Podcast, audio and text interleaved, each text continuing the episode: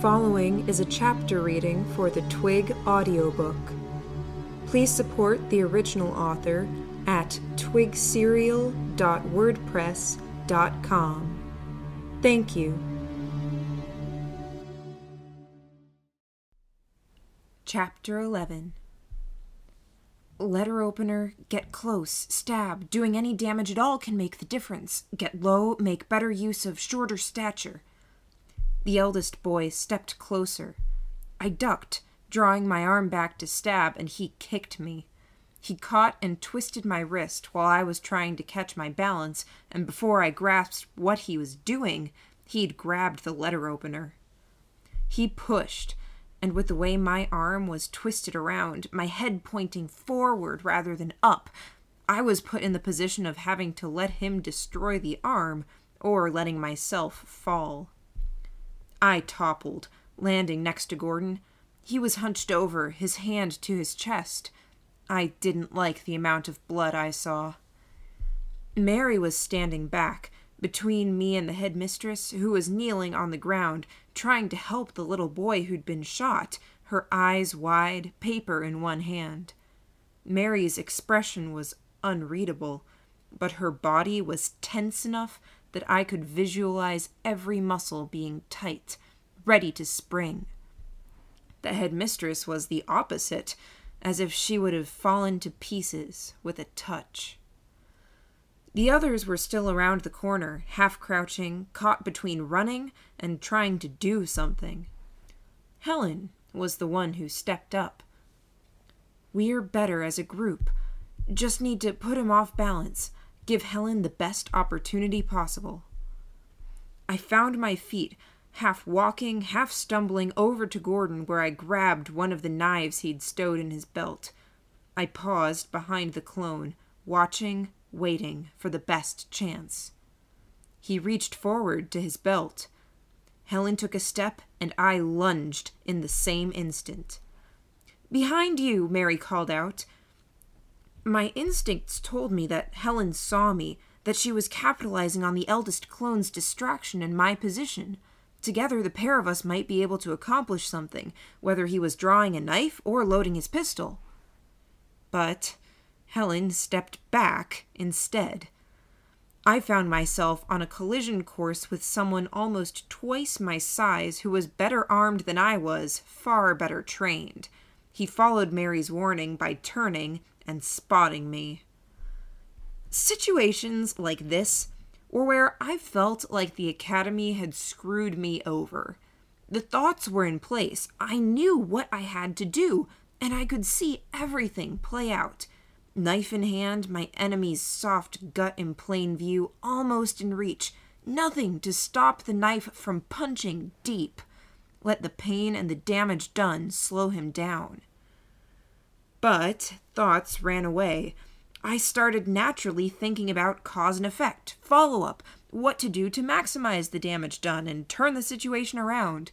What if he made that one in a million movement to knock my knife aside with the letter opener, or the barrel of the one shot pistol? While talking, it wasn't a problem. I could say one thing while thinking about the next step. A fight moved too fast. It slowed me down, made it feel like my hands and body were a step behind my thoughts. Enough to make a difference in a fight against someone ordinary. This guy wasn't ordinary. He swept his arm out, holding the pistol high. More thoughts about complications, predicting what he was doing, countering it, and letting his cloak fan out. The fabric of the rain cloak caught the knife. His arm moved and helped the cloak naturally fold around the knife and my knife hand. He bent his arm and used his elbow to force both hand and weapon to one side. Before I could try to pull away, he was twisting, bringing his knee into my hand, driving it into the wall.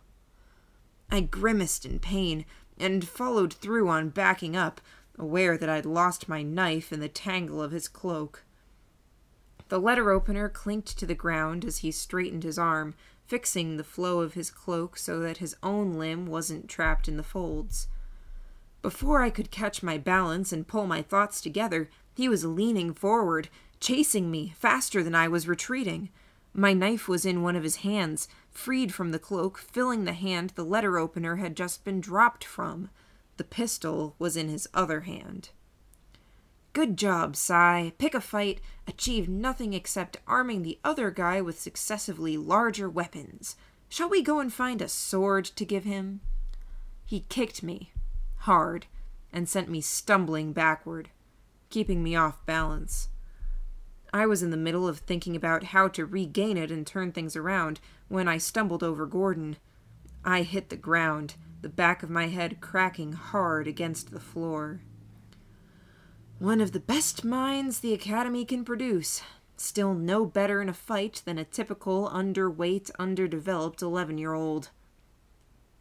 I felt a little better knowing that Gordon was now between me and the clone, even if he was crawling on the floor, one hand held tight against a bullet wound, my feet on his back while I lay on the floor. Then I felt guilty for feeling better. I shot a quick glance at Mary and the headmistress, and saw that Mary was on the approach. Mary, I said, backing away. Don't even try, she said. Do you want this? Do you want to be. I was cut off by the slam of a door. The eldest clone had kicked a door that Jamie was trying to use as a shield. The door closed, and Jamie, Lil, and Helen backed up. Do you want to be that? Her expression was still blank, unreadable. I knew she had emotions. I'd seen them, or I'd seen hints of them. The problem was that she only let herself be vulnerable with her creator, the same man that had turned his back on her. She lifted up her skirt at one side and slipped a knife free from a garter. Gordon moved, straightening, and my feet slid off his back to drop onto the back of his legs. I pulled them out of the way as he got one foot under him and started to rise up to a standing position. Mary, for her part, backed off. Her hand moved at the side of her skirt, and she held another knife, smaller, less fancy, and probably weighted for throwing. Gordon, I warned. He didn't seem to notice, and he didn't seem to notice Mary either. He headed for the older clone. Mary threw, and in that moment Gordon stopped in his tracks. The knife carried onward, striking the wall. Gordon barely spared Mary a glance before grabbing the knife from the wall and throwing it at the other clone's back. The teenaged clone stumbled. Helen started to move toward him, but he held up his knives, warning her off. Gordon, for his part, made it another two steps before something refused to support him. His upper body went askew, seemingly twisted more by pain than anything else, and he stumbled into the wall. I saw him look at the others, then Mary, then me, a measured study, taking it all in. His eyes lingered on mine. One of the first lessons students learn in the academy is that life wants to survive. We've been at the survival game for a terribly, terribly long time against hostile environments, against predators. So long as a student doesn't work against that impulse, either on the fundamental level or while dealing with the individual, they can trust that life will find a way. Meeting Gordon's gaze, I was shocked to see just how hard walking that way was. His eyes had dark shadows under them, as if he hadn't slept in a week, and his skin was pale, his pupils narrowed. Each breath he took was laborious, the sort of ragged hauls for breath I'd expect someone to take after being underwater for minutes, but they each came right on the back of the last, with a phlegmatic cast to it, prompting his entire body to jerk a little, as if something kept getting stuck and coming unstuck as he strained himself. Best of the best, I thought. I want to take your place so you don't have to do this. Gordon, didn't seem to be up to talking. He looked at Mary, who was reaching for another throwing weapon, and spread his arms to either side, stepping away from the wall. I wouldn't, I told Mary, which was the truth. Then I lied. When he's like this, he'll just catch them out of the air. Though her expression was blank, I saw the pause in her follow through, a moment of doubt. Gordon pushed himself away from the wall, taking advantage of the bend in the hallway to escape Mary's throwing range and advance on the clone he'd thrown a knife at. I saw Mary grab the knife and hurried to duck into the classroom where the youngest clone had been propped up against a wall. She didn't throw the knife. Gordon drew closer to the clone he'd knifed. Both were injured, Gordon suffering from a gunshot that had very possibly danced around the inside of his torso, the clone shot in one shoulder and knifed in the back. The clone, however, seemed largely immune to pain, the killing phrase driving him past such mundane things, putting him in the mind for efficient aggression and murder, and nothing else. He was using his wounded shoulder to a reasonable extent, a stark contrast to Gordon, who wasn't using one arm while he held a hand against his injury, though both arms were in good working order. Our clone had about three inches and twenty five pounds on Gordon, who was already of a good size.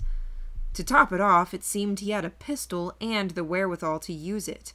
While Gordon limped his way, he drew a pellet out of his pocket and slipped it into the gun's chamber, pulling the lever along the barrel. Helen appeared behind the clone, doing exactly what I'd intended when I'd come up behind him earlier. She caught the clone's arm as Gordon drew closer, hauling it back and forcing the pistol off course. I ducked lower in the wake of it going off, though I knew by the time I heard the thing it was already too late. I ducked lower in the wake of it going off, though I knew that by the time I heard the thing it was already too late. I saw a flurry of movement as Helen scrabbled for a grip on him, only to get elbowed once, kicked, and slashed at by the knife. Gordon collided with him, keeping him from doing anything further. They're still nascent, I thought. Gordon was still undeveloped, still young, largely untrained. Our exercises and adventures in the ass end of Radham weren't sanctioned, but weren't discouraged either. Gordon had been hungry to put his brain to work, and he'd done it to good effect. I'd been less hungry, more desperate, but my own studies at the back alley brawl had been far less effective. I'd stuck it out for far too long before the others had stopped letting me come. Gordon had put himself chest to chest with the clone. It wasn't pretty, it wasn't fancy. It was exactly what he needed to do to reduce the effectiveness of the skills the clones had learned in the ring. This was how he operated, and this was how he thought. The Academy hadn't gone out of their way to make him especially tough, but they'd given him a good head and a good body, and that counted for something. They had, however, equipped him so he would pick up the skills he needed and master them faster than most. Part of having a good head and a good body was that he had the coordination between both, no matter the situation, moving and thinking quickly with neither suffering for the other.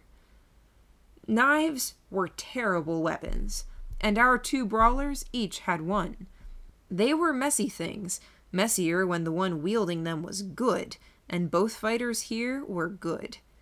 Tentative slashes were fended off, hands of one boy gripping the wrists of the other to try and limit the movement of the knives, but even the chance cuts were gruesome, parting skin. Blood dripped from Gordon's chest wound to the floor now that he was no longer holding his hand there. I yelped a little as I saw Gordon take a knife in the side.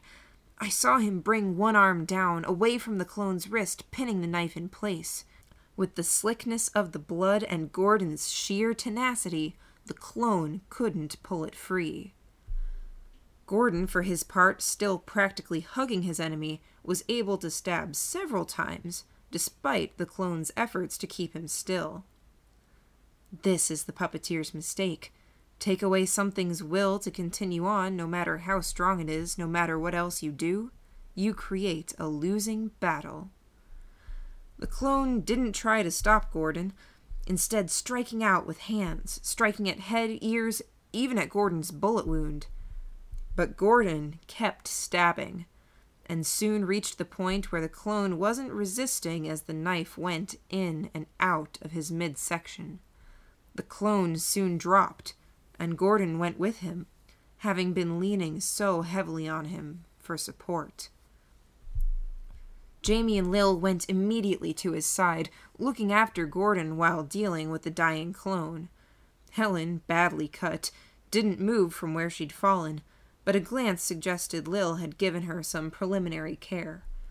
All three of them were around the corner from Mary and the headmistress.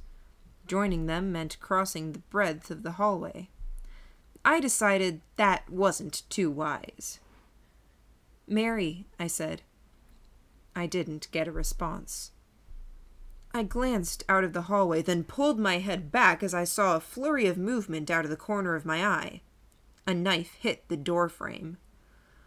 I tried to grab it, found I didn't have the strength to pull it away where it had embedded into the wood, removed my hand, and saw another hit the spot where my hand had just been.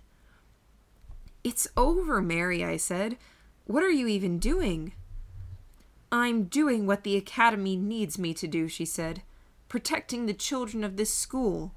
I just have to buy time and make sure you don't get away before the quarantine. What are you even talking about? Jamie asked. I raised a hand, urging Jamie to hold back. Mary, I said, forget the headmistress. As pawns go, she's mostly used up. Pawn? I heard the woman utter the word. Outrage had pushed her to speak where she'd been caught up in silent horror, watching children shoot, stab, and use weapons on each other, spattering her school hallway with blood. I ignored her. Where do you go next, Mary? The puppeteer is gone. He left the headmistress with a paper that was supposed to turn you into weapons, presumably one by one. Something about that tells me he didn't plot a way for you to meet again. I'll do what I'm supposed to do, and then I'll find him, she said. Oh, you want to prove your worth? After being discarded? I asked. Prove that you worked as an experiment. He'll be so overjoyed at how good you are that he takes you back in with open arms? Something like that. Oh, come on, Mary, I said. Come on! I bet I'm describing almost exactly what you're hoping for. You don't care about the boys, this kid who's unconscious next to me, or the big guy that just got carved up by Gordon. You just figured you'd stand there and let them throw themselves at us, do as much damage as possible, and then you'd clean up. Go back to the puppeteer as the one who succeeded. There wasn't a response thing about you being created for one thing and one thing only, you're pretty easy to figure out. You have a reality, and the puppeteer is at the center of it.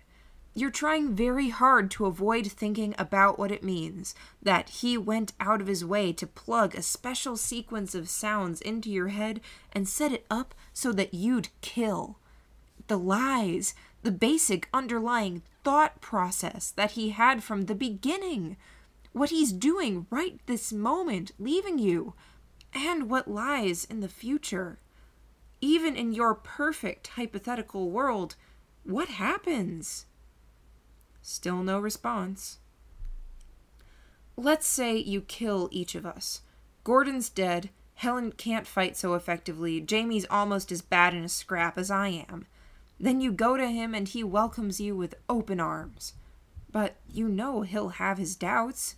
He knows you know that he abandoned you, what you are. Can you picture the tense conversation, the rules he sets in place so you don't go running the mouth and filling in the next generation of clones? How grim is that life, the two of you never speaking about what happened tonight, and how things changed? She was still silent. I frowned. Did I lose her? Had she slipped away? The reality of existence, of life in every sense of the word, academy or literal or figurative, is that things change. Nothing is static. Your relationship to the puppeteer has changed, and I chanced another look out into the hallway. I thought I saw a movement and flinched, ducking back. When no knife appeared, I looked again. There was only the headmistress, clutching her hands in front of her. I saw her eyes move to the broken window. After Gordon had come into the classroom with the littlest clone, he'd made a dramatic exit, and Mary had made a silent entrance. I scrambled to move out of the way. The knife that hit the door wasn't a throwing weapon, larger, burlier around the handle. Still, she'd managed to throw it hard enough and accurately enough that the blade stuck in the wood. She came through the aisle of the dark classroom, ducking low, a weapon in each hand. I didn't need to see anything more. I escaped into the hallway. Jamie's eyes widened as he looked over my shoulder. Before his mouth was even open, I was reacting to the warning he was about to communicate. No overthinking possible in this, at least. Get out of the way was a get out of the way, and it didn't need to be fancy. I turned and in the process I fell awkwardly against the corner where the two hallways met. Mary stopped in the doorway, looking at all of us. She had one knife in hand, the other hand was empty, clenched. Her facade was slipping. There was emotion in her eyes anger, hatred. Many of us were beaten, battered, and bruised. Jamie and Lil had avoided more than a few simple scuffs, but Gordon, Helen, and I had taken our individual beatings, roughly in that order. I wasn't so sure we could put up a fight, especially if she played it clever. Don't say it, Mary said. Don't say what? I thought. My memory wasn't that good for me to know what she was referencing. But whatever it was, it was something I'd said that had stuck with her something she was afraid I'd say. I offered her a sympathetic expression, while my brain raced to try and piece it together. The sympathy hurt her, it made her fist clench tighter. I'm pegging her wrong, I realized. The anger, hatred, and fear all stemmed from something else, flowing from a source that ran deeper and left more painful wounds. Need. I won't say it then, I told her. But put the weapon down. I can't, she said. There's nothing left for you here. If you hold on to it, whatever futures flow from there, they. I saw her flinch. I said I wouldn't say it, I told her. And you're a villain, she said. A liar. Just say it. Out with it. Say it, or I will alone, I said. If you move forward, you'll be alone. Her head snapped to one side. I saw the pain in her expression. The facade was broken, the vulnerability exploited and trampled. Headmistress, she said. Oh, no. Headmistress, I called out. No, nope, don't listen to her. Read it, Mary said, pointing. Don't, I called out. I saw the indecision on the headmistress's face. In the midst of a situation she didn't comprehend in the slightest, she held the means to turn Mary into a weapon, a mad, reckless one, but one we might not be able to properly fight. For Mary, though, it was an escape. Something to take the dissonance and simplify it, reduce everything to one basic self destructive impulse. If you don't, Mary said, they'll kill us both and escape before the Academy gets here to draw up the quarantine. That seemed to be the needed push. Mary, the headmistress said. I couldn't step forward without Mary lashing out couldn't run and leave the others. A few sounds and we were utter goners. I needed to convince the headmistress. But I couldn't think of the words to do it. If I could figure out what the puppeteer had said, the line of logic, professing to be from the academy, maybe, a long time plant, protecting the students. Start with what I knew she knew. The office was locked, I said. Doors and windows. The letter was signed in blood. Look, blood! I showed her my hands where the thorns had injured them. She didn't even flinch, glancing up, then back to the paper.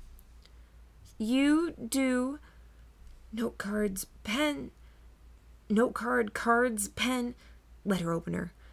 Letter opener, I called out. Your letter opener. I have it from when I left the note. Nah. She stopped, part way. I saw a blink. The moment where she wondered. I pointed, but Jamie had already noticed the letter opener.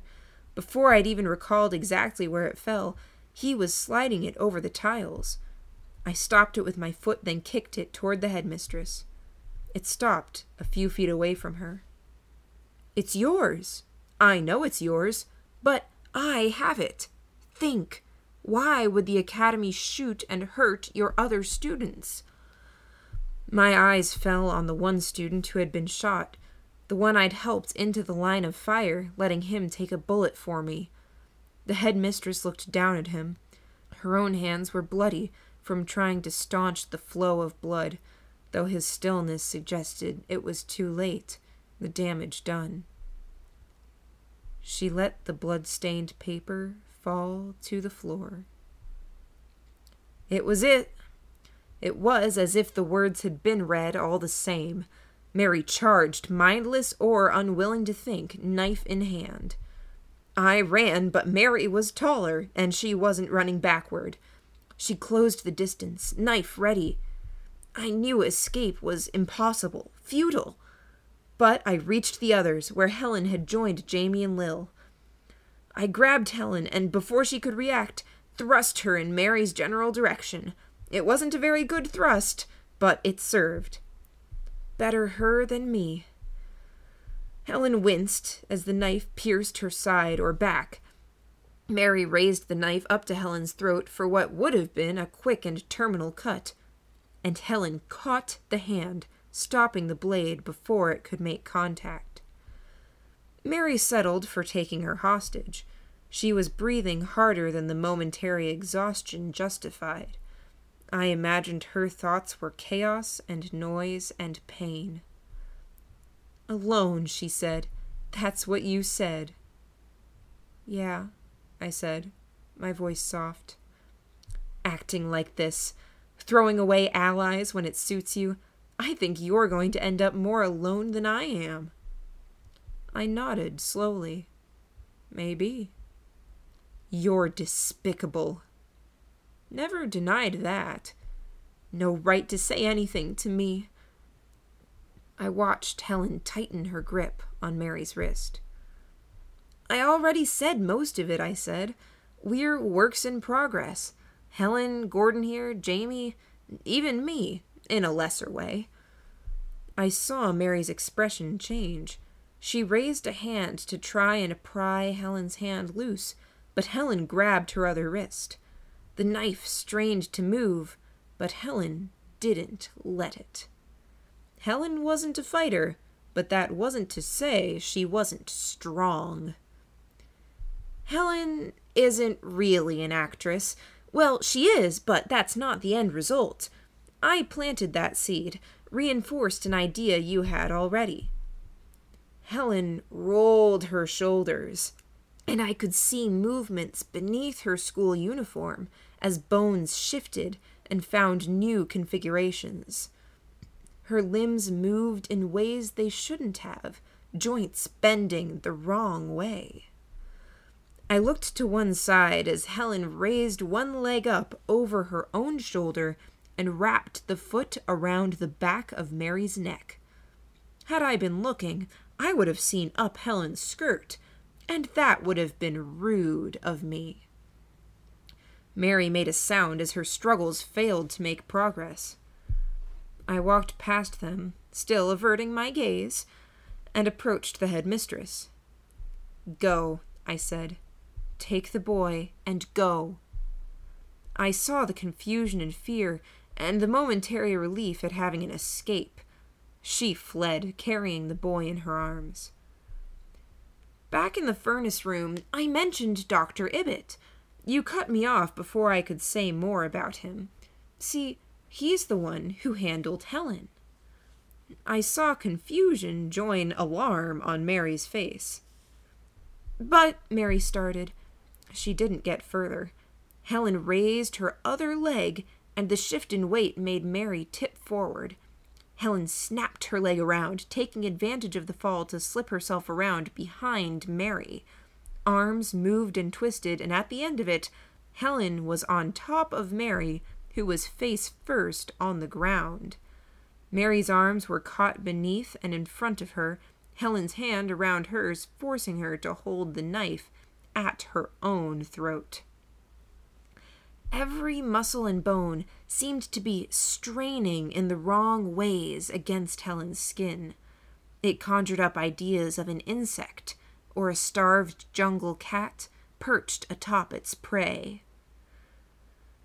But Ibbot only does big things monsters that can win wars, juggernauts, and ship sinkers.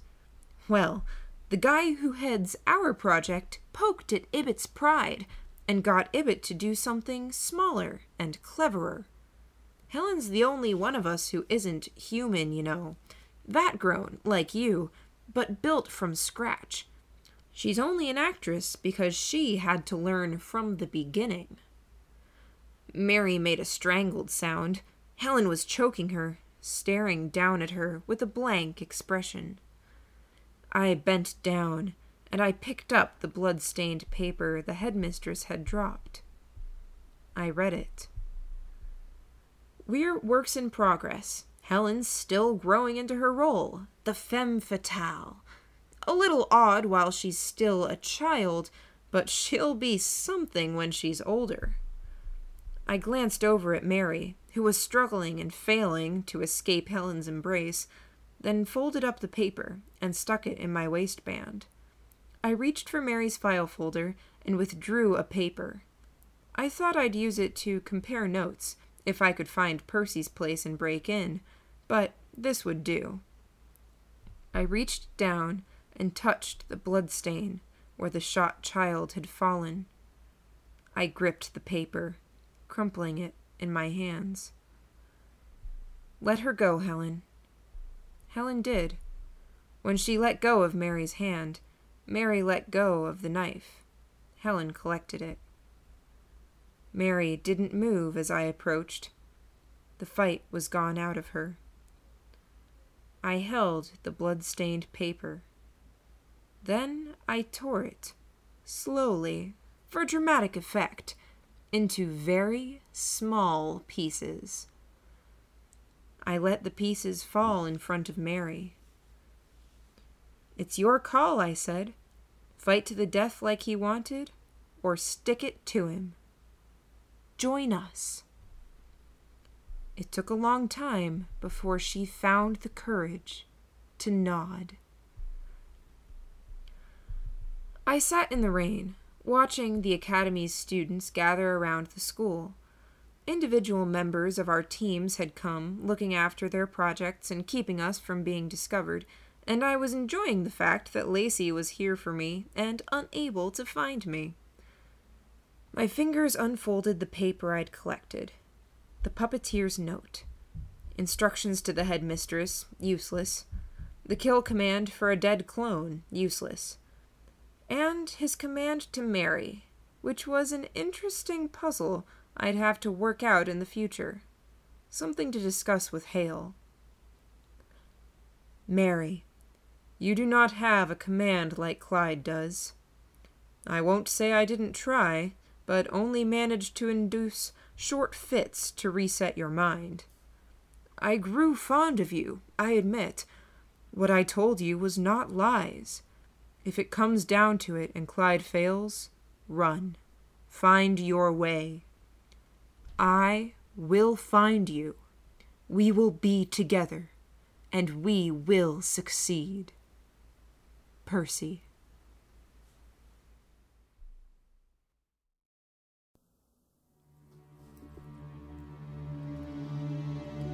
You just finished listening to a chapter from Arc 1, Taking Root, from the web serial Twig by J.C. McCrae. This audiobook is read by Kimberly Dauber.